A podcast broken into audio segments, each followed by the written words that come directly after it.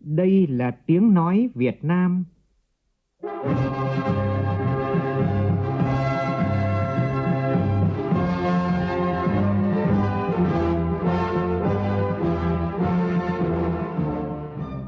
là tiếng nói Việt Nam, phát thanh từ Hà Nội, thủ đô nước Cộng hòa xã hội chủ nghĩa Việt Nam.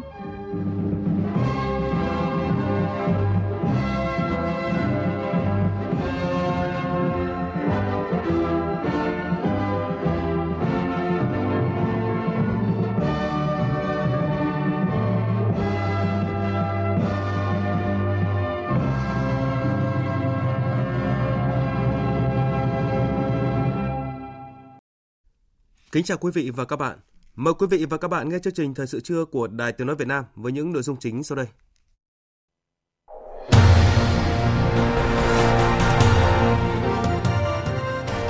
Theo kế hoạch, hôm nay Thủ tướng Phạm Minh Chính dẫn đầu đoàn đại biểu cấp cao Việt Nam thăm chính thức Cộng hòa Pháp. Báo chí Pháp đưa tin đậm nét sự kiện này và nhận định Việt Nam có thể là cầu nối giữa châu Á và châu Âu cả về chính trị và kinh tế. Thường trực Ban Bí thư và Ủy ban Thường vụ Quốc hội phối hợp tổ chức hội nghị triển khai thực hiện kết luận của Bộ Chính trị về định hướng chương trình xây dựng pháp luật nhiệm kỳ Quốc hội khóa 15. Số ca mắc mới COVID-19 liên tục tăng, các địa phương khu vực đồng bằng sông Cửu Long đẩy mạnh nhiều biện pháp kiểm soát dịch bệnh trong tình hình mới. Trong phần tin quốc tế, Australia trở thành quốc gia thứ 8 phê chuẩn hiệp định đối tác kinh tế toàn diện khu vực RCEP Lãnh đạo hơn 100 quốc gia trong đó có Brazil, Trung Quốc, Nga, Mỹ cam kết chấm dứt nạn phá rừng vào năm 2030. Trong khi khoảng 100 quốc gia cam kết cắt giảm phát thải khí mê tan như một phần của nỗ lực ngăn chặn sự nóng lên toàn cầu.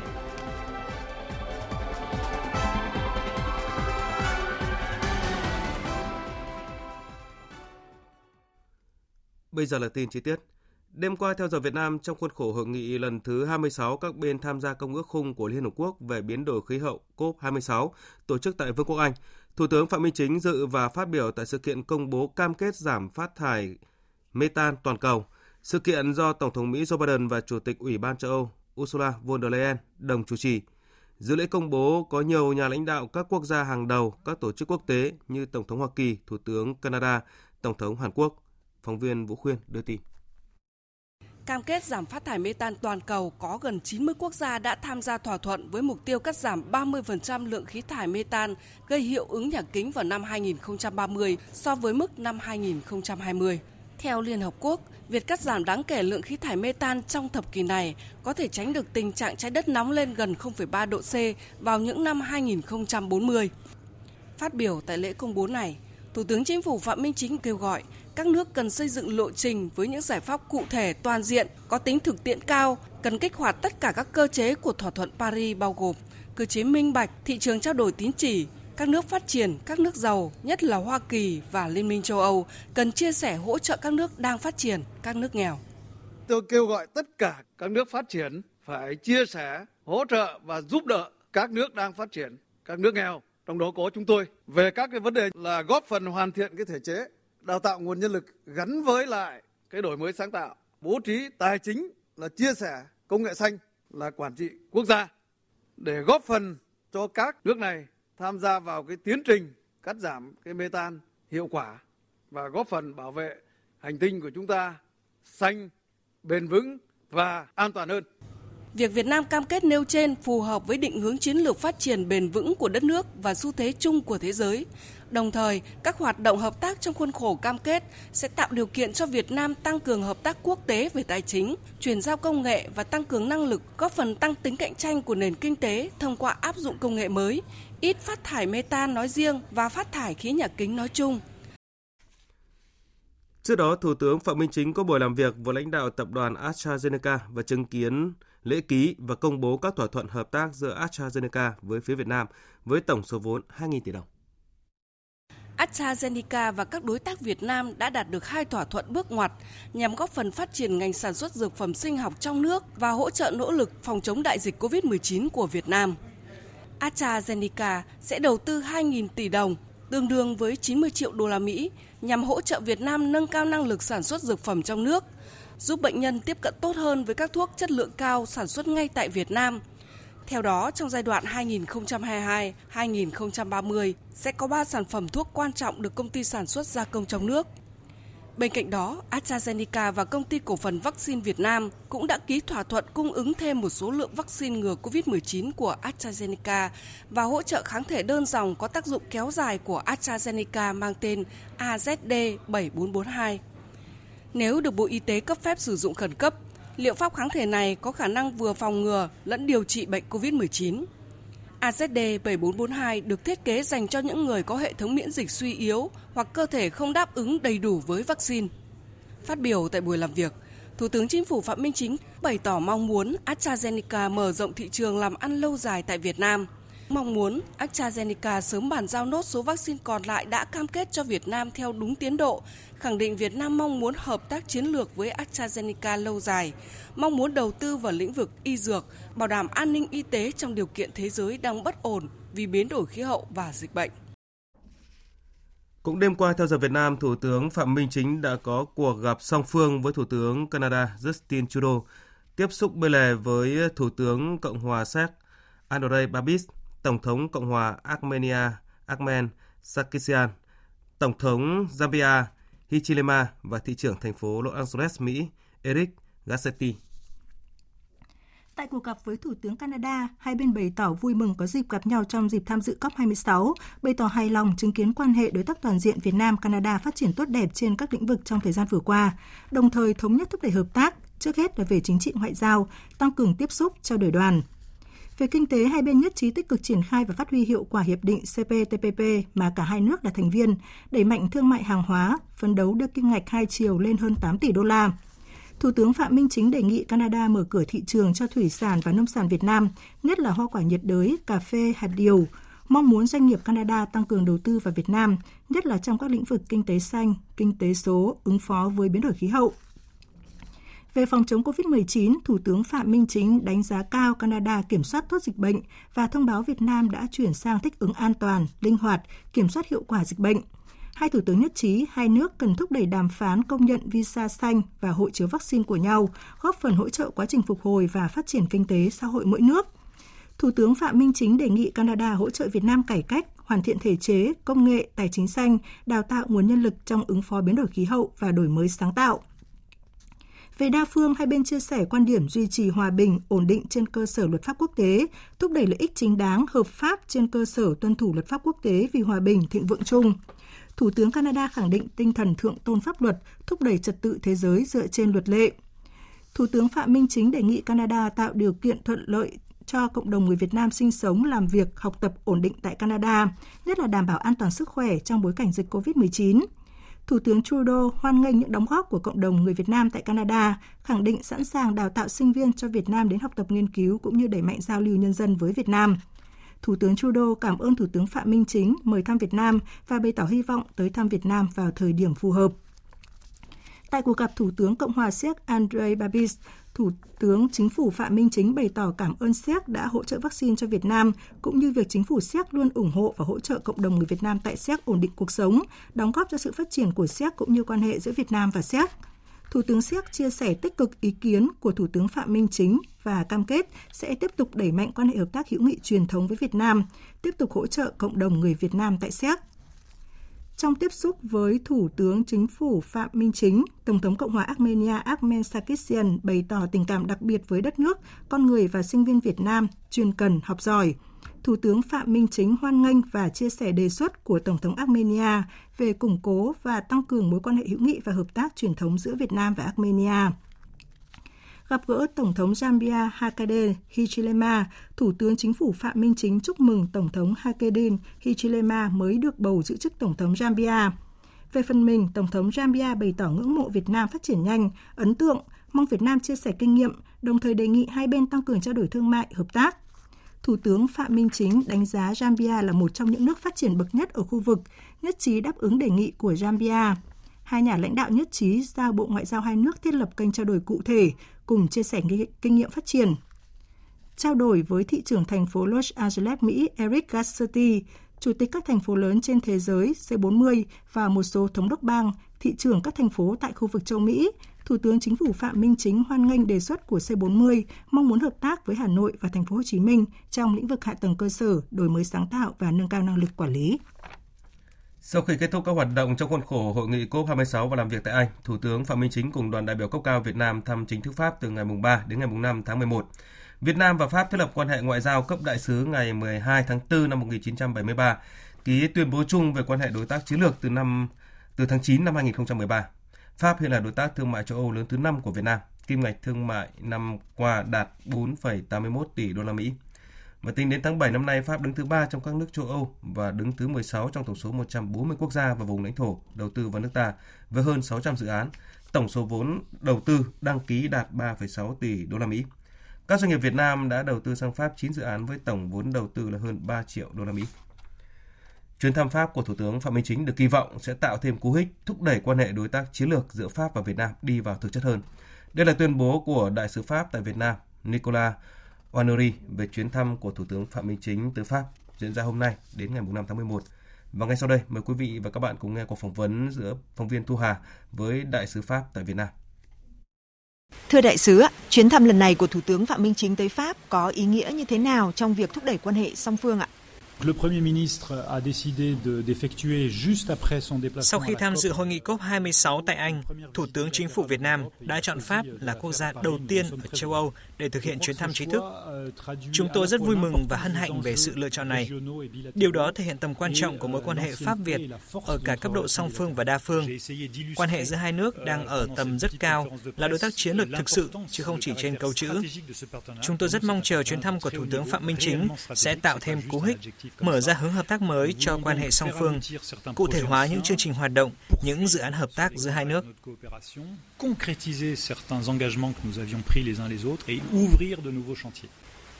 Vâng, trong bối cảnh đại dịch COVID-19 vẫn diễn biến phức tạp, đại sứ đánh giá như thế nào về chiến lược ứng phó với dịch bệnh của Việt Nam ạ? Nếu tôi không nhầm thì chính phủ Việt Nam trong ba đợt dịch đầu tiên đã cố gắng hạn chế tối đa ca nhiễm COVID-19 Tuy nhiên, đến khi chủng virus Delta xuất hiện, chúng ta nhận thấy chiến lược đó không thể có hiệu quả được. Vì thế, Việt Nam đã có sự chuyển hướng sang tiêm chủng diện rộng cho người dân. Theo quan điểm cá nhân, tôi cho rằng tiêm chủng là giải pháp duy nhất để nhanh chóng kiểm soát dịch bệnh.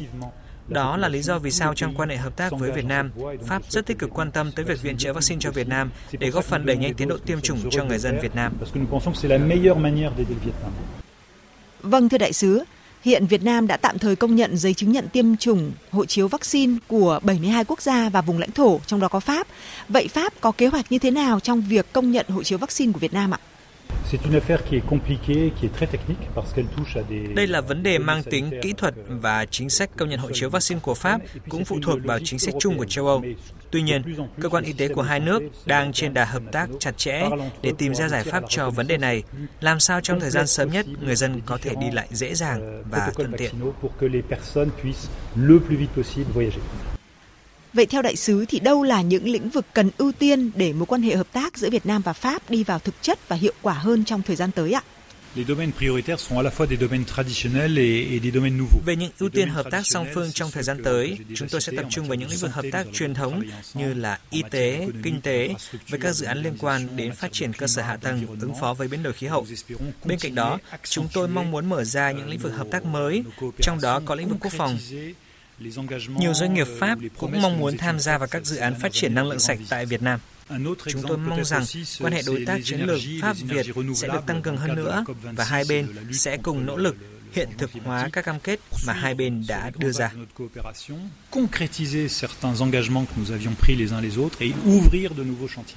Vâng, xin trân trọng cảm ơn đại sứ về cuộc phỏng vấn này. Chuyến thăm Pháp của Thủ tướng Phạm Minh Chính cũng thu hút sự quan tâm đặc biệt của nhiều tờ báo lớn của Pháp, trong đó đánh giá Việt Nam sẽ là cầu nối giữa châu Á và châu Âu, cả về chính trị và kinh tế và triển vọng lớn về hợp tác kinh tế song phương. Tổng hợp nhanh của phóng viên Đài tiếng nói Việt Nam thường trú tại Pháp. Việt Nam muốn khẳng định vai trò trung gian tại khu vực Ấn Độ-Thái Bình Dương là nhan đề bài viết trên nhật báo lớn Humanité của Đảng Cộng sản Pháp. Theo bài báo này, chuyến thăm của Thủ tướng Phạm Minh Chính một mặt truyền tải thông điệp Việt Nam đã sẵn sàng mở cửa trở lại nền kinh tế sau đại dịch COVID-19. Tại Paris, Thủ tướng Phạm Minh Chính có chương trình làm việc dày đặc với các công ty tập đoàn kinh tế hàng đầu của Pháp trong chuyến thăm chỉ kéo dài khoảng 48 tiếng. Tàu Humanité nhận định, trên cơ sở mối quan hệ đối tác chiến lược với Pháp, cũng như là một thành viên tích cực trong cộng đồng Pháp ngữ, Việt Nam có thể nhận được sự ủng hộ của Pháp để trở thành trụ cột trung gian trong mối quan hệ giữa châu Á và châu Âu trong bối cảnh cạnh tranh địa chính trị ngày càng phức tạp tại khu vực Ấn Độ-Thái Bình Dương. Nhật báo chuyên về kinh tế La Thuy Bin cho rằng chuyến thăm của Thủ tướng Phạm Minh Chính sẽ mở ra những cơ hội to lớn về thương mại. Nhiều hợp đồng lớn có thể sẽ được ký kết tại Paris trong các lĩnh vực hàng không vũ trụ, cơ sở hạ tầng, năng lượng tái tạo, chống biến đổi khí hậu và công nghệ cao. Các tập đoàn lớn của Pháp như Airbus, Than, EDF, Total hay Air Liquide với cam kết tham gia vào các dự án đầu tư tại Việt Nam sẽ là phía được hưởng lợi nhiều nhất từ chủ trương này của Việt Nam. Trong khi đó, việc tăng cường hợp tác kinh tế với Pháp sẽ giúp Việt Nam tiếp cận sâu hơn vào thị trường châu Âu, nhất là đối với các sản phẩm nông nghiệp và thủy sản như gạo, cà phê và tôm. Tờ La Tribune nhận định giá trị thương mại giữa hai nước sẽ trở lại mức trước khi xảy ra đại dịch COVID-19 ngay trong năm nay, thậm chí là vượt mức. Việt Nam đang ngày càng khẳng định vị thế trên trường quốc tế theo đường lối đa phương hóa và đa dạng hóa là nhận định trên tờ báo điện tử Thilo News. Minh chứng là Việt Nam đã tạo dựng được nhiều mối quan hệ đối tác lớn, chiến lược, trong đó có Pháp và Liên minh châu Âu, ký kết nhiều hiệp định thương mại quan trọng như Hiệp định Thương mại Tự do Việt Nam EU EVFTA hay Hiệp định Đối tác Kinh tế Toàn diện khu vực RCEP. Thời sự VOV, nhanh, tin cậy, hấp dẫn. Sáng nay tại tòa nhà Quốc hội, Thường trực Ban Bí thư và Ủy ban Thường vụ Quốc hội phối hợp tổ chức hội nghị triển khai thực hiện kết luận của Bộ Chính trị về định hướng chương trình xây dựng pháp luật nhiệm kỳ Quốc hội khóa 15. Chủ tịch Quốc hội Vương Đình Huệ, Thường trực Ban Bí thư Võ Văn Thưởng, Phó Thủ tướng Thường trực Phạm Bình Minh, Trưởng Ban Nội chính Trung ương Phan Đình Trạc đồng chủ trì hội nghị. Hội nghị được tổ chức theo hình thức trực tuyến từ điểm cầu nhà Quốc hội đến 62 điểm cầu trong cả nước. Phản ánh của phóng viên Lê Tuyết. Phát biểu tại hội nghị, Thường trực Ban Bí thư Võ Văn Thưởng nêu 5 vấn đề lớn cần chú trọng trong thời gian tới. Đó là trong quá trình xây dựng pháp luật, cần bám sát và đáp ứng kịp thời yêu cầu của thực tiễn, giải quyết những vấn đề mới nảy sinh. Tuy nhiên, phải bình tĩnh, nghiên cứu, dự báo, thấu đáo, khoa học những vấn đề của thực tiễn đặt ra, không nóng vội, chủ quan chạy theo dư luận xã hội. Chỉ những vấn đề cấp bách đã chín, đã rõ, được thực tế chứng minh, có sự thống nhất cao thì mới xây dựng ban hành luật. Những vấn đề tuy cấp bách, cần thiết nhưng là vấn đề mới, chưa đạt được đồng thuận cao thì có thể quy định thực hiện thí điểm. Kết luận hội nghị, Chủ tịch Quốc hội Vương Đình Huệ cho biết, với 8 nhóm định hướng lớn, 70 định hướng cụ thể, đề án của Đảng đoàn Quốc hội đã bám sát chủ trương đường lối Đại hội 13 và các văn kiện khác của Đảng, 137 nhiệm vụ lập pháp cụ thể cần thực hiện trong nhiệm kỳ Quốc hội khóa 15 nhằm hoàn thiện đồng bộ, có chất lượng hệ thống pháp luật, tạo lập môi trường đầu tư kinh doanh thuận lợi, lành mạnh, công bằng cho mọi thành phần kinh tế, thúc đẩy đổi mới sáng tạo, huy động quản lý và sử dụng có hiệu quả mọi nguồn lực cho phát triển. Để đảm bảo thực hiện thắng lợi các nhiệm vụ được giao, Chủ tịch Quốc hội Vương Đình Huệ đề nghị cần chú trọng nâng cao nhận thức về vai trò, ý nghĩa và tầm quan trọng của công tác xây dựng pháp luật, hoàn thiện thể chế, không ngừng nâng cao chất lượng hiệu quả công tác lập pháp. Trong xây dựng pháp luật phải ưu tiên cao nhất cho chất lượng, không chạy theo số lượng, cố gắng khắc phục cơ bản những tồn tại bất cập đã được các cơ quan nhận diện và chỉ ra trong quá trình tổng kết xây dựng đề án. Cần quan tâm chống tiêu cực ngay trong công tác xây dựng pháp luật, không để xảy ra những việc lồng ghép lợi ích nhóm, lợi ích cục bộ của cơ quan quản lý nhà nước trong văn bản luật, quan tâm bảo vệ quyền, lợi ích hợp pháp, chính đáng của người dân và doanh nghiệp, cắt giảm đơn giản hóa thủ tục hành chính, cải thiện môi trường đầu tư kinh doanh.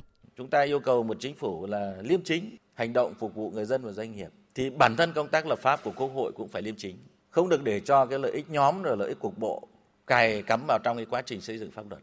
Cái đó là cái mà Đảng đoàn Quốc hội các cái nhiệm kỳ và nhiệm kỳ này cũng tiếp tục nhấn mạnh cái việc đó và kiên quyết là không trình Quốc hội, Ủy ban Thường vụ Quốc hội những dự án, dự thảo không đảm bảo chất lượng và tiến độ. Thế này chúng tôi khẳng định lại một lần nữa là với một tinh thần là làm việc ngày đêm để đáp ứng yêu cầu kiến tạo phát triển.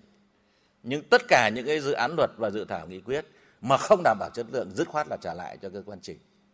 Chứ chúng ta không thể chấp nhận những cái dự án luật mà sơ sài rồi đưa ra để biểu quyết và sau đó một thời gian ngắn chúng ta là phải sửa và không đáp ứng được yêu cầu kiến tạo phát triển đất nước và hội nhập quốc tế.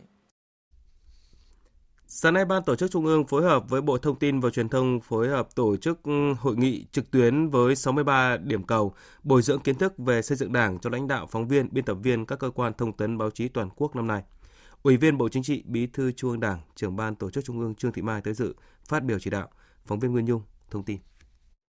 Phát biểu chỉ đạo hội nghị, trưởng Ban Tổ chức Trung ương Trương Thị Mai nhấn mạnh, mảng đề tài về xây dựng đảng là mảng đề tài rộng, yêu cầu cao, viết sao cho chính xác, sinh động và đảm bảo được đường lối quan điểm của Đảng.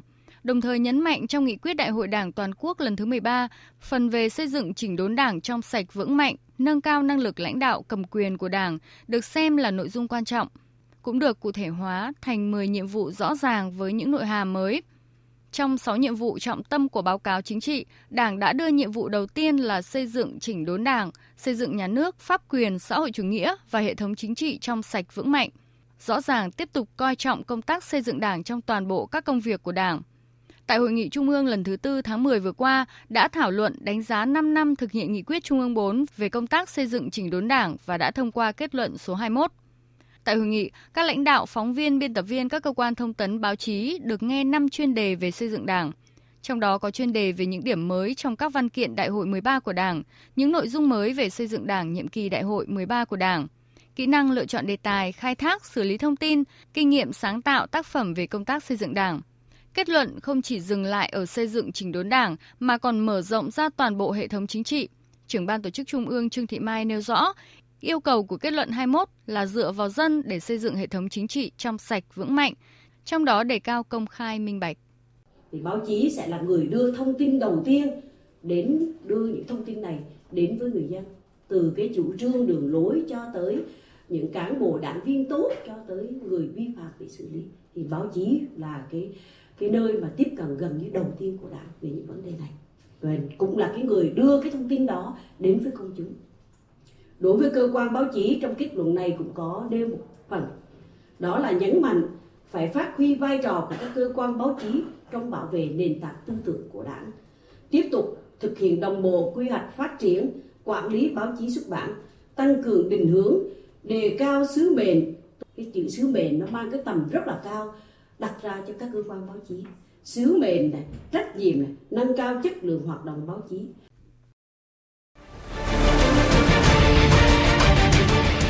Thích ứng để bình thường mới. Thích ứng để bình thường mới.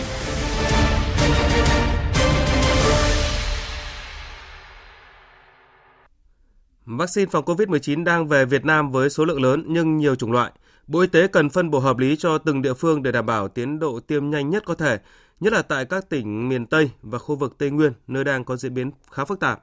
Đây là một trong những vấn đề trọng tâm mà Ban chỉ đạo quốc gia phòng chống dịch COVID-19 nhấn mạnh tại cuộc họp diễn ra sáng nay, bàn về chiến lược tổng thể ứng phó hiệu quả với dịch bệnh COVID-19, kế hoạch đầu tư mua sắm vaccine, thuốc, trang thiết bị, sinh phẩm phục vụ phòng chống dịch theo các cấp độ. Phó Thủ tướng Vũ Đức Đam, Phó trưởng Ban chỉ đạo quốc gia chủ trì cuộc họp. Dự cuộc họp còn có Phó Thủ tướng Lê Minh Khái, phóng viên Văn Hải phản ánh. Ban chỉ đạo quốc gia nhận định, nhìn chung tình hình dịch đang được kiểm soát trên toàn quốc – Tuy vậy, tuần qua, số ca mắc mới trong cộng đồng có dấu hiệu tăng trở lại và vẫn tiềm ẩn nguy cơ diễn biến khó lường. Căn cứ vào cấp độ dịch được công bố, các quận huyện, thị xã, thành phố phải áp dụng ngay các biện pháp tương ứng để kiểm soát dịch trên địa bàn. Đến hết ngày 1 tháng 11, nước ta đã tiếp nhận phân bổ gần 105 triệu liều vaccine phòng COVID-19 và đã tiêm được hơn 83 triệu liều. Tỷ lệ người từ 18 tuổi trở lên được tiêm ít nhất một liều vaccine là hơn 80%, và tỷ lệ tiêm 2 liều là gần 35%. Có 12 tỉnh thành phố tỷ lệ tiêm ít nhất một liều vaccine đạt trên 95%. 9 tỉnh có tỷ lệ bao phủ hai mũi vaccine đạt trên 50%. Hiện có 7 địa phương có tỷ lệ bao phủ ít nhất một liều vaccine dưới 50% là Sơn La, Nghệ An, Nam Định, Thanh Hóa, Cao Bằng và Thái Bình. Thứ trưởng Bộ Y tế Trần Văn Thuấn cho biết. Tháng 11 dự kiến ờ, nhận khoảng 45,1 triệu liều, vào tháng 12 dự kiến nhận 41,3 triệu liều. Về kế hoạch sắp tới, về việc mua vaccine của chính phủ, một số nước châu Âu à, nhận lại tổng số khoảng 9,3 triệu liều của AstraZeneca. Từ tình hình thực tế, thảo luận về kế hoạch đầu tư mua sắm vaccine, thuốc, trang thiết bị, sinh phẩm phục vụ phòng chống dịch, nhiều thành viên Ban chỉ đạo quốc gia cho rằng lượng vaccine đang về nhiều, Bộ Y tế cần phối hợp với các địa phương phân bổ vaccine phù hợp với loại vaccine đã tiêm mũi 1, từng tỉnh đang thiếu loại vaccine gì, từ đó triển khai tiêm chủng nhanh nhất có thể. Bộ Y tế cũng cần sớm trình chính phủ phương án về nhu cầu trang thiết bị vật tư sinh phẩm cho những tháng cuối năm nay và đầu năm sau. Đóng góp ý kiến vào dự thảo lần thứ tư chiến lược tổng thể ứng phó hiệu quả với dịch bệnh COVID-19, nhiều chuyên gia đồng tình với việc phòng chống dịch phải được tiến hành thường xuyên lâu dài trên cơ sở áp dụng đồng bộ tiêm chủng xét nghiệm, cách ly điều trị, thực hiện yêu cầu 5K, đề cao ý thức người dân và áp dụng công nghệ thông tin, bảo vệ tối đa sức khỏe tính mạng của người dân, đảm bảo cho người dân được tiếp cận với dịch vụ y tế sớm nhất, nhanh nhất ngay từ cơ sở. Theo Phó Thủ tướng Vũ Đức Đam, chiến lược tổng thể với những biện pháp mới sẽ được thực hiện trong thời gian tới khi tỷ lệ bao phủ vaccine đạt cao. Còn trong giai đoạn hiện nay vẫn cần thực hiện các biện pháp ngăn chặn, khoanh vùng, cách ly y tế một cách mềm dẻo, linh hoạt và chưa hủy bỏ biện pháp giãn cách xã hội theo chỉ thị 16. Về việc tổ chức cho học sinh trở lại trường học, Phó Thủ tướng Vũ Đức Đam nêu rõ. Cái câu chuyện hiện nay là câu chuyện đi học của trẻ con. Về mặt lý thuyết thì khu vực xanh và vàng là đi học được. Nhưng hiện nay các tỉnh về cơ bản vẫn sợ. Hôm qua tôi xuống Hà Nội vẫn không cho đi. Nhu cầu đi học của trẻ em, một là tự thân nó vì nó học quá lâu trực tuyến, rất là hại cho phát triển lâu dài của học sinh. Thì cố gắng mình cho đi học chưa học được như bình thường nó đến nó gặp lớp gặp bạn bè thứ hai là cái quan trọng nữa là gì? Tiểu học và mẫu giáo có đi học được thì bố mẹ mới đi làm được. Tâm lý của mọi người bây giờ có một cái tâm lý không chuẩn là đợi tiêm vaccine xong cho trẻ con. Tổ chức y tế thế giới là chỉ tiêm từ 12 tuổi đến 17 thôi mà tiêm từ trên xuống. Còn dưới 12 tuổi là tổ chức y tế thế giới chưa hướng dẫn. Cứ cái gì đi trái tổ chức y tế thế giới là phải rất cân nhắc như chúng tôi đưa tin những ngày qua thì tình hình dịch COVID-19 gia tăng trở lại ở các tỉnh khu vực đồng bằng sông Cửu Long. Đáng lo ngại là dịch bệnh đang gia tăng trong các nhà máy có đông công nhân ở các khu công nghiệp. Ban chỉ đạo phòng chống dịch COVID-19 các tỉnh, thành phố thực hiện nhiều giải pháp để kiểm soát dịch bệnh trong tình hình mới. Nhóm phóng viên thường trú khu vực thông tin. Theo Sở Y tế thành phố Cần Thơ, trong ngày 1 tháng 11, thành phố ghi nhận 434 ca nhiễm SARS-CoV-2 mới. Đây là số ca nhiễm cao nhất trong ngày từ khi thành phố Cần Thơ phát hiện ca nhiễm COVID-19 đầu tiên. Ông Phạm Phú Trường Giang, Phó Giám đốc Sở Y tế thành phố Cần Thơ chia sẻ, ngoài các nguồn lây từ lượng người ngoài thành phố đổ về các bệnh viện tuyến trung ương khám chữa bệnh từ cộng đồng, các trường hợp về từ vùng dịch cách ly tại nhà, dịch đang gia tăng trong các nhà máy có đông công nhân ở các khu công nghiệp Trà Đốc 2 quận Ô Môn và Thốt Nốt quận Thốt Nốt. Hiện đa số các công ty nhà máy tự tổ chức test sàng lọc định kỳ cho công nhân. Khi phát hiện ca nghi ngờ, đơn vị sẽ báo y tế địa phương hỗ trợ đến xét nghiệm nhanh trong 24 giờ, khoanh vùng đưa đi cách ly nhanh chóng. Việc ờ, tầm soát ngoài cộng đồng, ngành cũng song song là tiến hành là cũng đã ban hành cái kế hoạch tổ chức sàng lọc ờ, trọng điểm trọng tâm tầm soát ờ, F0 cộng đồng trên những cái địa bàn nguy cơ, đặc biệt là những cái ổ cụm ổ dịch nhỏ nhưng có liên quan đến các cái cụm công ty thì các cái địa phương cũng đã triển khai ráo riết và thực hiện cái công tác sàng lọc. Đến nay thì cơ bản thì các địa phương là cũng đã tập trung thì qua các cái công tác sàng lọc thì cũng phát hiện thêm một số F0 Tại Bạc Liêu, toàn tỉnh ghi nhận thêm 316 trường hợp có kết quả RT-PCR khẳng định dương tính với virus SARS-CoV-2. Các F0 trong cộng đồng tập trung nhiều tại thành phố Bạc Liêu và thị xã Giá Rai tỉnh Bạc Liêu đã quyết định nâng cấp độ dịch của tỉnh từ cấp độ 2 vùng vàng lên cấp độ 4 vùng đỏ. Bạc Liêu cũng đã chủ động thành lập các cơ sở thu dung điều trị bệnh nhân COVID-19 tại các huyện, thị xã, thành phố trên địa bàn tỉnh. Hiện Bạc Liêu có thể đáp ứng điều trị khoảng 4.000 ca bệnh cùng lúc trong điều kiện dịch bệnh bùng phát và số ca bệnh tiếp tục tăng. Tỉnh cũng đang khảo sát nhiều điểm để dự trù triển khai thêm các cơ sở thu dung điều trị bệnh nhân COVID-19 tại các địa phương với tổng số 5.000 giường bệnh. Còn ở tỉnh Tiền Giang, địa bàn xảy ra nhiều ca nhiễm COVID-19 là huyện Cai Lậy, Cái Bè, Chợ Gạo và thành phố Mỹ Tho. Đặc biệt gần đây, nhiều doanh nghiệp trên địa bàn tỉnh đã xảy ra bệnh COVID-19 và lây lan rộng. Hiện nay, khu vực đồng bằng sông Cửu Long trở thành điểm nóng khi các ca F0 liên tục tăng, đặc biệt trong thời gian nới lỏng giãn cách, nhiều hoạt động mở cửa. Trong khi đó, vaccine chưa được bao phủ nên nguy cơ lây lan dịch bệnh trong cộng đồng là rất lớn.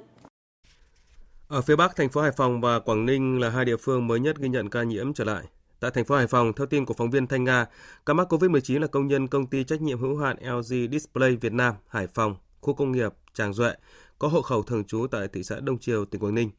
Công ty đã cho dừng sản xuất và phong tỏa phun khử khuẩn khu vực xưởng ở tầng 5, khoảng 160 công nhân, phun khử khuẩn các khu vực công cộng tại công ty. Trong buổi làm việc với công ty Display Việt Nam Hải Phòng sáng nay, ông Lê Trung Kiên, trưởng ban quản lý khu kinh tế Hải Phòng yêu cầu. Phải đặt ra một cái kịch bản xấu nhất là trong 131 F1 này sẽ có F0. Thì mình phải định vị lại 131 F1 này nó nằm ở khu vực nào để lúc đó mình sẽ tính đến phong tỏa, cách ly rồi tính đến những cái việc sản xuất. Cái thứ hai nữa là cái khu vực sản xuất của cô này ấy, sẽ khoanh lại một cái vùng để hợp lý. Trong 3 ngày thì những người sản xuất này, một cho người ta ở ký túc xá, tức là không tiếp xúc với người khác cũng là xác định ba tại chỗ đấy. Thì ngày thứ ba nếu xét nghiệm âm tính của toàn bộ khu vực công nhân này thì cái này sẽ trở vào sản xuất bình thường. Còn tại Quảng Ninh, từ 0 giờ sáng nay, thị xã Đông Triều tạm dừng một số hoạt động trên địa bàn ba xã phường là Hồng Thái Đông, Hồng Thái Tây và Hoàng Quế để phòng chống dịch. Hôm qua và hôm nay, thị xã Đông Triều xuất hiện 6 ca F0 cho cộng đồng. Các ca mắc COVID-19 mới nhất phát hiện đều không có biểu hiện và đã tiêm vaccine phòng dịch.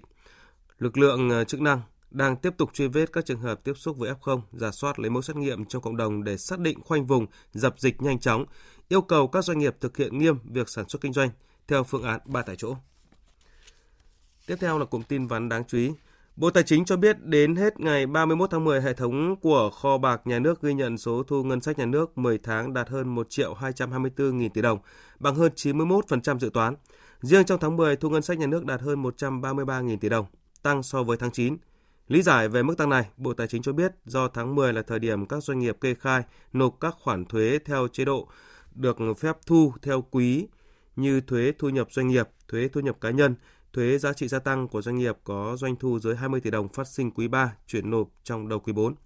Như vậy, mặc dù chịu ảnh hưởng của dịch COVID-19 thì thu ngân sách nhà nước 10 tháng năm nay vẫn đảm bảo tiến độ dự toán và tăng so với cùng kỳ nhờ đà tăng trưởng của nền kinh tế từ những tháng cuối năm ngoái. Trong bối cảnh dịch bệnh COVID-19 diễn biến phức tạp ảnh hưởng nhiều mặt đời sống kinh tế, người dân thì lĩnh vực nông nghiệp ở tỉnh Khánh Hòa vẫn ổn định. Vốn vay cùng các chính sách hỗ trợ từ các ngân hàng là nguồn lực quan trọng để bà con nông dân tạo sinh kế bền vững sau thời kỳ dịch bệnh. Phản ánh của phóng viên Thái Bình, thường trú khu vực miền Trung.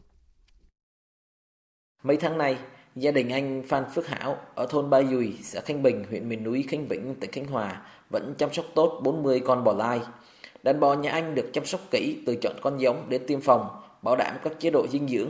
Anh Phan Phước Hảo cho biết, đàn bò này anh gây dựng từ nguồn vốn vay của Ngân hàng Nông nghiệp và Phát triển Nông thôn Việt Nam, Agribank, chi nhánh huyện Khánh Vĩnh. Mở năm bán được hai chục con, bà nghé, một con một vài triệu. Mình vay mình nuôi bò là chuẩn, nó không có sự rủi ro như heo hay mấy cái thứ kia. Tới mùa mà lông bờm lỡ móng là có thuốc điều trị hết ở xã đồ, tới tiêm phòng phát sinh bắt đầu hết cho mình. Nuôi heo trại thôi. Nhiều cái loại bệnh nó quá mà. Khánh Vĩnh là huyện miền núi của tỉnh Khánh Hòa, có đông đồng bào dân tộc thiểu số sinh sống. Hiện nay, người dân Khánh Vĩnh thực hiện có hiệu quả các mô hình vườn đồi kết hợp chăn nuôi trồng cây công nghiệp. Gia đình bà Lê Thị Xuân Mai ở thôn Hoàn Dù, xã Khánh Nam, huyện Khánh Vĩnh có 42 hecta đất, trong đó có 15 hecta mía 25 hecta keo 2 hecta cây ăn quả và hơn 20 con bò lai từ nguồn vốn vay hơn 1,3 tỷ đồng của Agribank, bà Mai đầu tư trồng cây ăn quả, trồng cỏ chuyên canh nuôi bò. Ngân hàng nông nghiệp giúp mình rất là đỡ vay được cái đồng tiền đó là mình yên tâm. Lãi suất nó bình ổn chứ không có phải ra hoài mình quay. Như bò mà mình chưa bán được thì nó mùa mía. Mía thì một năm thu hoạch cũng được 500 triệu. Được cái mình trẻ vô rồi mình cái ngân hàng nó giải quyết cho mình quay ra lại. Nó làm rất dễ dàng. Tiền hàng ngày thì bò rồi giường tược đồ mình làm á. Bán thu nhập cái này kia. Ngân hàng Nông nghiệp và Phát triển Nông thôn Việt Nam, Agribank chi nhánh Khánh Hòa hiện có tổng dư nợ hơn 8.066 tỷ đồng. Bà Lâm Thị Hồng, Phó Giám đốc Agribank chi nhánh Khánh Hòa cho biết, Lớn nhất là cái điều chỉnh giảm lãi suất vào ngày 15 tháng 7 năm 2 là tất cả khách hàng còn dư được điều chỉnh giảm 10% trên cái lãi suất đang áp dụng cho đến 31 tháng 12 ưu đãi lãi suất cho khách hàng bị ảnh hưởng bởi dịch Covid. Giảm lãi suất như vậy sẽ giảm bớt cái áp lực về tài chính cho khách hàng. Giờ bà con kinh doanh làm ăn cũng bị ảnh hưởng, hàng hóa bán thì chậm hơn, cũng như lãi suất giải ngân mới cũng giảm luôn. Theo yêu cầu của Ban Chỉ đạo Quốc gia về phòng chống thiên tai, từ 15 giờ chiều nay, công ty Thủy điện Tuyên Quang mở cửa xả lũ tại nhà máy thủy điện này. Hiện mực nước hồ đạt mức nước dâng bình thường dương 120 m và đang tăng chậm.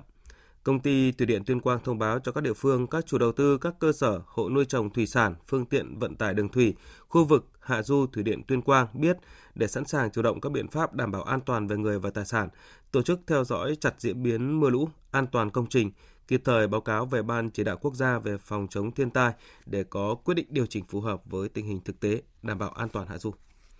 Còn tại khu vực phía Nam, theo dự báo của các ngành chức năng, một đợt chiều cường lớn sắp xảy ra có khả năng ảnh hưởng đến địa bàn tỉnh Bến Tre. Các địa phương trong tỉnh đang khẩn trương ứng phó. Phóng viên Nhật Trường đưa tin.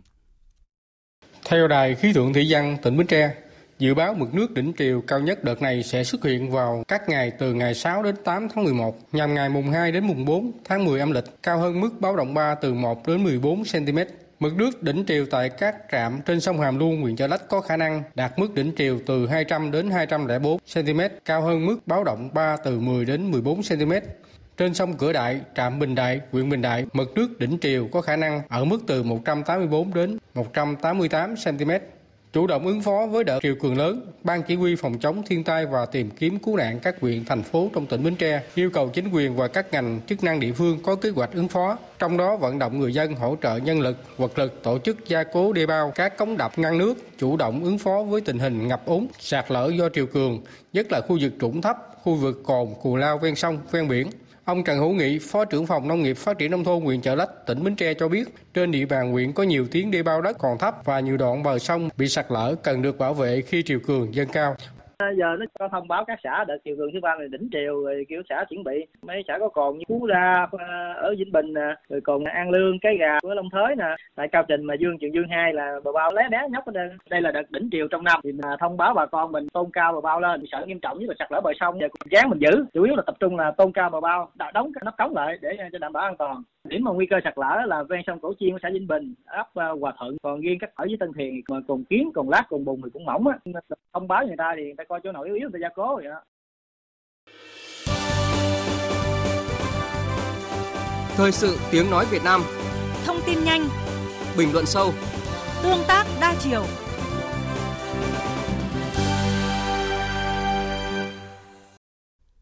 Tại hội nghị COP26, khoảng 100 quốc gia cam kết cắt giảm phát thải khí metan như một phần của nỗ lực ngăn chặn sự nóng lên toàn cầu. Phát biểu tại hội nghị lần thứ 26 các bên tham gia Công ước khung của Liên Hợp Quốc về biến đổi khí hậu COP26, Tổng thống Mỹ Joe Biden cho biết chính phủ Mỹ dự định giải quyết các giếng dầu và khí đốt, các đường ống dẫn và cơ sở hạ tầng khác trước tiên như một phần của chiến lược quy mô lớn hơn nhằm đối phó với tình trạng biến đổi khí hậu. Trong khi đó, lãnh đạo hơn 100 quốc gia trong đó có Brazil, Trung Quốc, Nga, Mỹ cam kết chấm dứt nạn phá rừng vào năm 2030. Cam kết của các nước đưa ra hôm 2 tháng 11 được đánh giá là một trong những kết quả nổi bật tại hội nghị lần thứ 26 các bên tham gia Công ước khung của Liên Hợp Quốc về biến đổi khí hậu COP26 tại Glasgow, Scotland, Anh. Biên tập viên Anh Tuấn thông tin. Phát biểu tại hội nghị, các nhà lãnh đạo cho biết cam kết sẽ giúp bảo vệ 85% diện tích rừng của thế giới. Ngoài cam kết chấm dứt tình trạng phá rừng vào cuối thập kỷ này, các chính phủ công ty cũng hứa chi 19 tỷ đô la cho kế hoạch này. Phát biểu tại hội nghị, Thủ tướng Anh Boris Johnson nói, Tôi được thông báo rằng hôm nay có 110 nhà lãnh đạo đã đến đây, đại diện cho hơn 85% diện tích rừng trên thế giới. Họ đã đưa ra một cam kết mang tính bước ngoặt để cùng nhau ngăn chặn và đẩy lùi nạn phá rừng và suy thoái đất vào năm 2030. Chúng ta hãy làm việc cùng nhau, không chỉ để bảo vệ rừng, mà còn để đảm bảo rằng diện tích rừng tăng trưởng trở lại. Ngoài ra, một loạt sáng kiến của các quốc gia khác cũng được đưa ra tại hội nghị để giúp đạt được mục tiêu chấm dứt nạn phá rừng vào năm 2030, bao gồm cam kết chi hàng tỷ đô la cho những người bảo vệ rừng bản địa và nông nghiệp bền vững. Australia vừa trở thành quốc gia thứ 8 phê chuẩn Hiệp định Đối tác Kinh tế Toàn diện khu vực RCEP để hiệp định này tiến gần hơn tới việc có hiệu lực vào ngày 1 tháng 1 năm tới. Phóng viên Việt Nga thường trú tại Australia thông tin.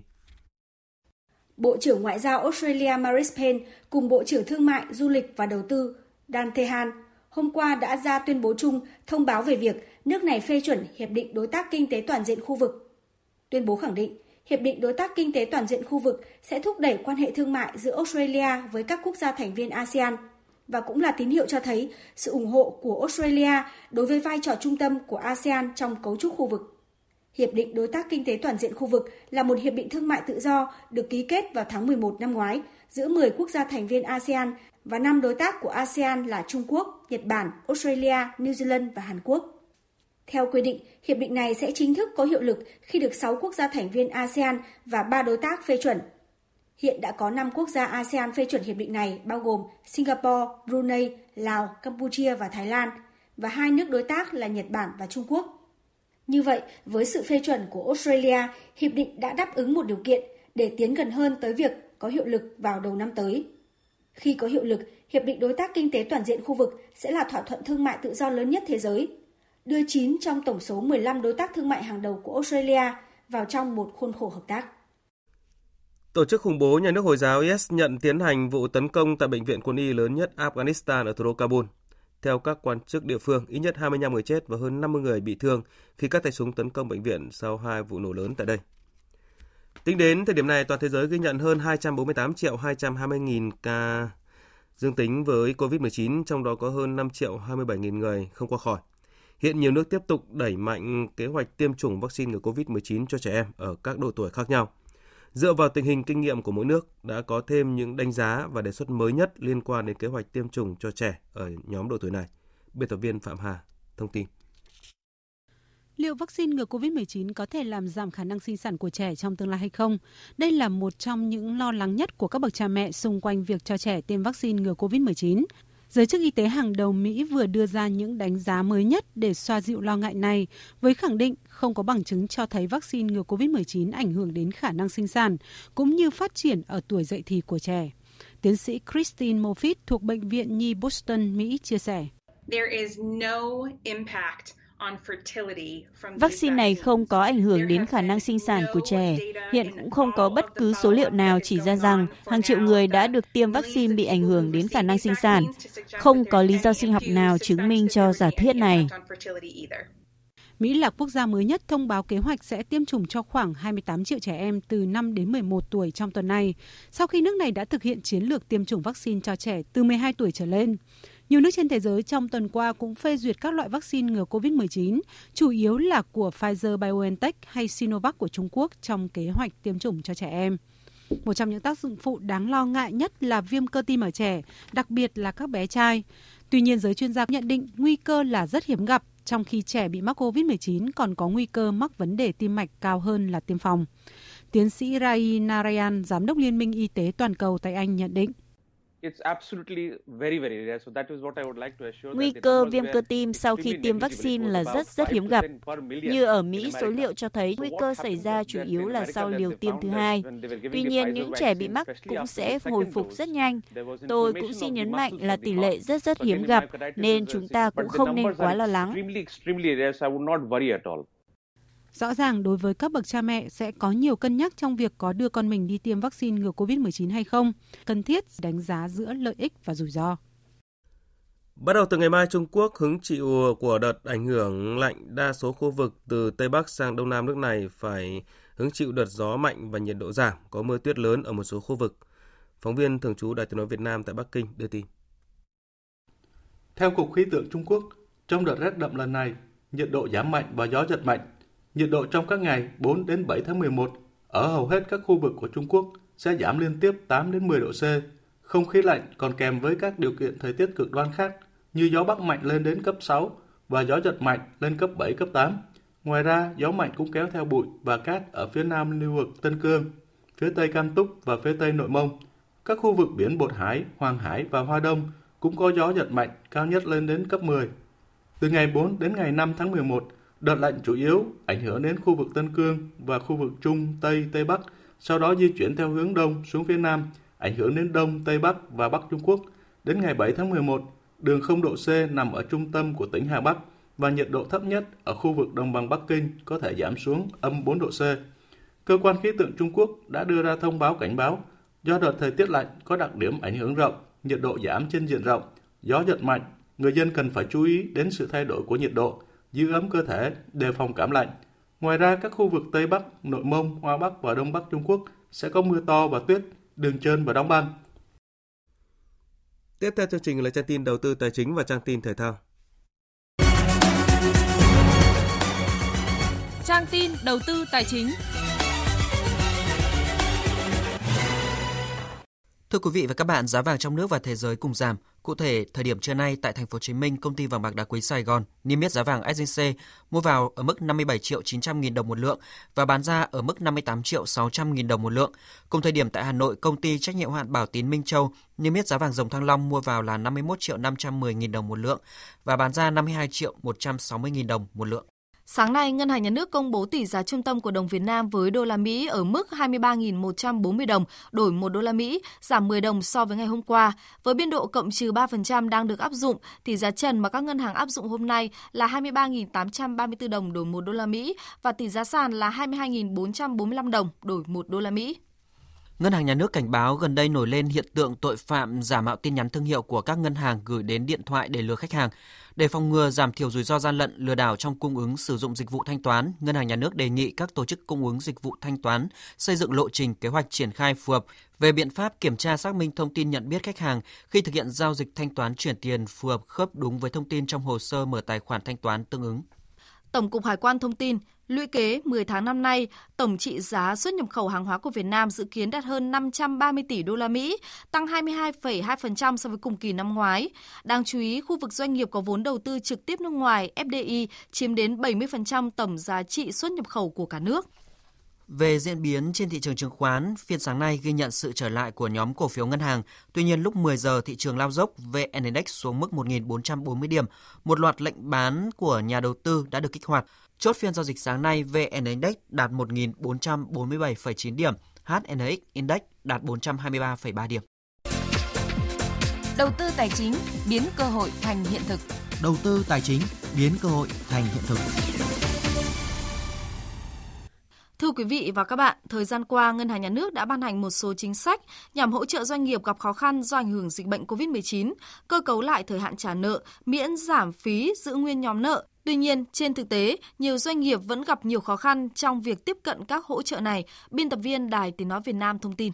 Năm 2021, do ảnh hưởng của dịch COVID-19, doanh nghiệp gặp nhiều khó khăn và thách thức, đặc biệt là về dòng tiền. Hàng loạt các gói hỗ trợ từ hỗ trợ người lao động và người sử dụng lao động bị ảnh hưởng bởi dịch COVID-19 đã được chính phủ đưa ra. Bộ Tài chính đã đề xuất duy trì miễn giảm nhiều loại phí lệ phí, duy trì giảm thuế nhập khẩu các mặt hàng thiết yếu. Tuy nhiên, nguồn lực là hữu hạn và các gói hỗ trợ cũng chỉ đáp ứng những yêu cầu trong thời gian ngắn hạn. Doanh nghiệp cần những động lực dài hơi, đó là những quyết sách một cách xuyên suốt và dài hạn.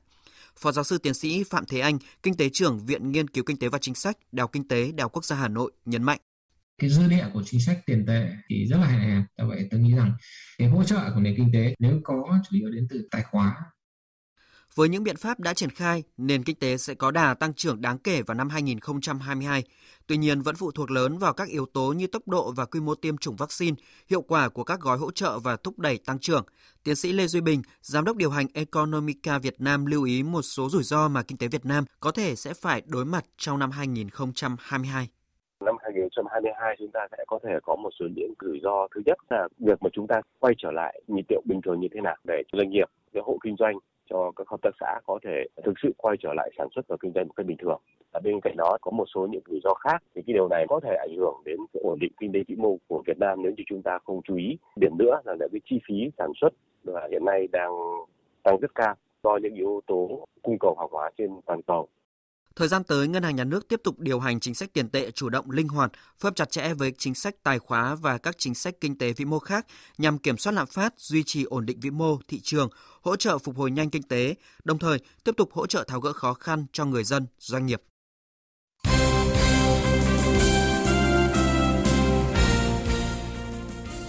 Thưa quý vị và các bạn, trên sân Dolen Omurazov, ở Kyrgyzstan chiều qua, đội tuyển U23 Việt Nam đã vượt qua U23 Myanmar với tỷ số 1-0 trong trận đấu cuối cùng ở vòng bảng, qua đó giành vé tham dự vòng chung kết giải U23 châu Á 2022.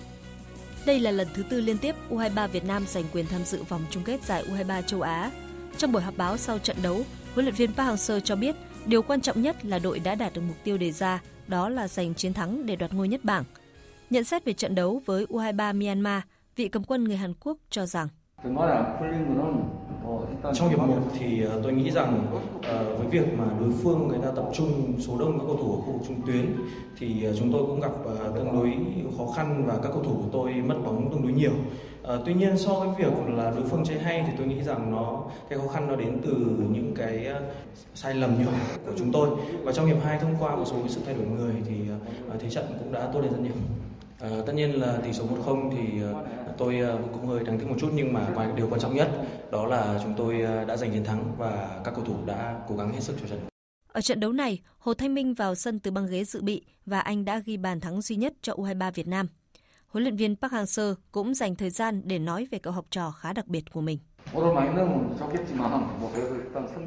Đối với ờ, cầu thủ Thanh Minh thì bạn ấy chơi ở giải hạng nhất ờ, và suốt quãng thời gian từ lúc mà tôi còn tập trung cho vòng loại World Cup thì bạn ấy đã tập trung cùng đội U22. Uh, mặc dù thì Thanh Minh cũng là một cầu thủ vẫn còn nhiều điểm cần phải uh, cải thiện trong tương lai nhưng mà Thanh Minh là một cầu thủ có rất nhiều ưu điểm và nếu như bạn ấy nỗ lực thì uh, tôi tin chắc rằng bạn ấy có thể sẽ trở thành uh, một tiền đạo tốt của bóng đá Việt Nam. Để chuẩn bị cho mùa bóng 2022, hôm qua mùng 2 tháng 11, câu lạc bộ Hải Phòng đã hội quân trở lại tại sân Lạch Tray. Trong thời gian qua, sân đấu này đã được tu sửa nâng cấp và hiện đã có thể đáp ứng tốt được các điều kiện tập luyện, thi đấu của các câu lạc bộ V-League cũng như đội Hải Phòng. Mới đây, huấn luyện viên Chu Đình Nghiêm đã nhận lời dẫn dắt Hải Phòng theo bản hợp đồng có thời hạn 2 năm. Về mục tiêu khi đến với câu lạc bộ Hải Phòng, chiến lược gia sinh năm 1972 chia sẻ.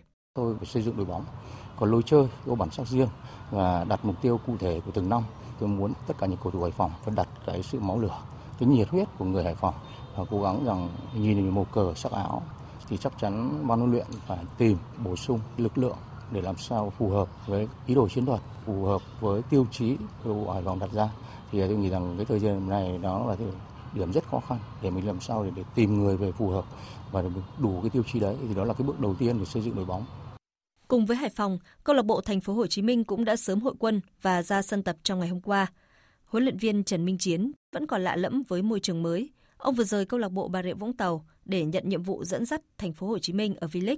Ông thừa nhận mình cần thời gian để làm quen với các học trò mới. Thời điểm này, câu lạc bộ mới có 23 cầu thủ. Huấn luyện viên Trần Minh Chiến cho biết. Thật sự là tôi cũng muốn làm hết sức mình thôi, tôi sẽ cố thôi. Còn tôi hy vọng tôi sẽ cố gắng tôi làm tốt, tôi sẽ làm có thể là không thể nào mà đáp ứng được mọi người được nhưng mà tôi có niềm tin và tôi tin tôi sẽ làm được.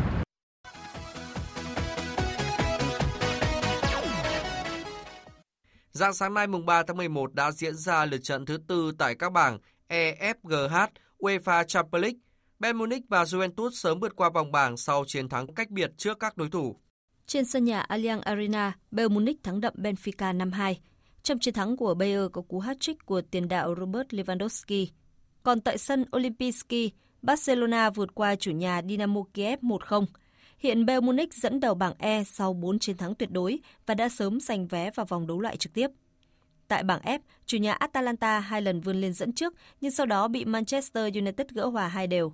Cả hai bàn thắng của đội khách đều được thực hiện bởi Ronaldo và hai pha lập công của siêu sao này diễn ra vào cuối mỗi hiệp đấu. Huấn luyện viên Solskjaer bên phía Manchester United nói sau trận đấu. Điểm số giành được trên sân khách hôm nay rất quan trọng. À, chúng tôi chơi trên sân của họ và các cầu thủ đã thi đấu với tinh thần không bỏ cuộc. À, tôi cho rằng hiệp 1 chúng tôi đã chơi hơi mờ nhạt và để cho họ có những cơ hội. Nhưng chúng tôi cũng đã tạo ra những cơ hội và ghi hai bàn tuyệt vời. À, một trận đấu chặt chẽ. Tôi rất hài lòng với một điểm giành được. Ở trận đấu cùng bảng, Villarreal đánh bại Young Boy 2-0. Hiện Man United và Villarreal cùng được 7 điểm, chia nhau hai vị trí đầu bảng. Trong khi ở bảng G, cả hai cặp đấu giữa Sevilla gặp Lille, Wolfsburg gặp Salzburg đều kết thúc với tỷ số 2-1 và hai đội giành chiến thắng là Lille và Wolfsburg. Hiện Salzburg đang có 7 điểm dẫn đầu bảng. Còn tại bảng H, Chelsea nhọc nhằn vượt qua chủ nhà Malmo 1-0 bằng pha lập công của tiền vệ Hakim Ziyech. Ở trận đấu còn lại, Juventus thắng cách biệt đội khách Zenit Saint Petersburg 4-2 Hiện Juventus được 12 điểm và cũng đã sớm vượt qua vòng bảng. Dự báo thời tiết Phía Tây Bắc Bộ có mưa rào và rông vài nơi, riêng Lai Châu, Điện Biên, Lào Cai có mưa, mưa rào rải rác và có nơi có rông, gió nhẹ, sáng sớm và đêm trời lạnh, nhiệt độ từ 19 đến 28 độ. Phía Đông Bắc Bộ có mưa vài nơi, gió đông cấp 2, cấp 3, đêm trời lạnh, nhiệt độ từ 20 đến 26 độ. Các tỉnh từ Thanh Hóa đến Thừa Thiên Huế có mưa vài nơi, gió Bắc đến Đông Bắc cấp 2, cấp 3, nhiệt độ từ 22 đến 28 độ, phía Nam từ 27 đến 30 độ. Khu vực từ Đà Nẵng đến Bình Thuận, chiều nắng, chiều tối và đêm có mưa rào và rông vài nơi, gió Đông Bắc cấp 2, cấp 3, nhiệt độ từ 23 đến 33 độ.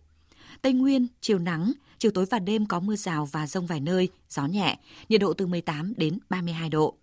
Nam Bộ có mưa rào và rông vài nơi, riêng miền Tây có mưa rào và rông rải rác, gió Đông Bắc đến Đông cấp 2, cấp 3, nhiệt độ từ 23 đến 34 độ.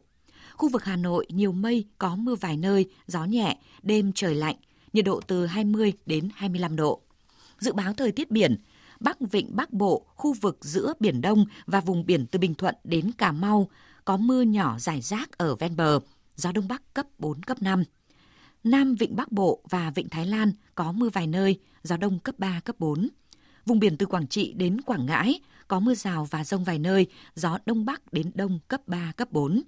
Vùng biển từ Bình Định đến Ninh Thuận và vùng biển từ Cà Mau đến Kiên Giang có mưa rào và rông rải rác, gió Đông Bắc cấp 3, cấp 4. Khu vực Bắc Biển Đông có mưa rào và rông vài nơi, gió Đông Bắc đến Đông cấp 4, cấp 5. Riêng phía Đông Bắc có lúc cấp 6, giật cấp 7, biển động. Khu vực quần đảo Hoàng Sa thuộc thành phố Đà Nẵng, khu vực quần đảo Trường Sa thuộc tỉnh Khánh Hòa và khu vực Nam Biển Đông có mưa rào và rông vài nơi, gió Đông Bắc đến Đông cấp 4, cấp 5. Vừa rồi là thông tin dự báo thời tiết, bây giờ chúng tôi tóm lược một số tin chính vừa phát. Trước thềm chuyến thăm của Thủ tướng Phạm Minh Chính tới Pháp, báo chí Pháp đưa tin đậm nét sự kiện này và đánh giá Việt Nam có thể là cầu nối giữa châu Á và châu Âu cả về chính trị và kinh tế, triển vọng lớn về hợp tác kinh tế song phương. Kết luận hội nghị triển khai thực hiện kết luận của Bộ Chính trị về định hướng chương trình xây dựng pháp luật nhiệm kỳ Quốc hội khóa 15, Chủ tịch Quốc hội Vương Đình Huệ nêu rõ, chỉ những vấn đề cấp bách được thực tiễn chứng minh có sự thống nhất cao mới xây dựng ban hành luật. Phải quan tâm chống tiêu cực ngay trong công tác xây dựng pháp luật, không để lợi ích nhóm cải cắm. Những ngày qua, tình hình dịch bệnh COVID-19 gia tăng trở lại ở các tỉnh đồng bằng sông Cửu Long. Đáng lo ngại là dịch đang gia tăng trong các nhà máy có đông công nhân ở các khu công nghiệp. Ban chỉ đạo phòng chống dịch COVID-19 các tỉnh thành phố thực hiện nhiều giải pháp để kiểm soát dịch trong tình hình mới. Australia vừa trở thành quốc gia thứ 8 phê chuẩn hiệp định đối tác kinh tế toàn diện khu vực RCEP để hiệp định này tiến gần tới việc có hiệu lực vào ngày 1 tháng 1 năm tới. Phần điểm những tin chính vừa phát cũng đã kết thúc chương trình thời sự trưa của Đài Tiếng nói Việt Nam. Chương trình do biên tập viên Nguyễn Hằng, Thanh Trường, Lan Anh biên soạn và thực hiện với sự tham gia của kỹ thuật viên Hồng Huệ, chịu trách nhiệm nội dung Nguyễn Thị Tuyết Mai.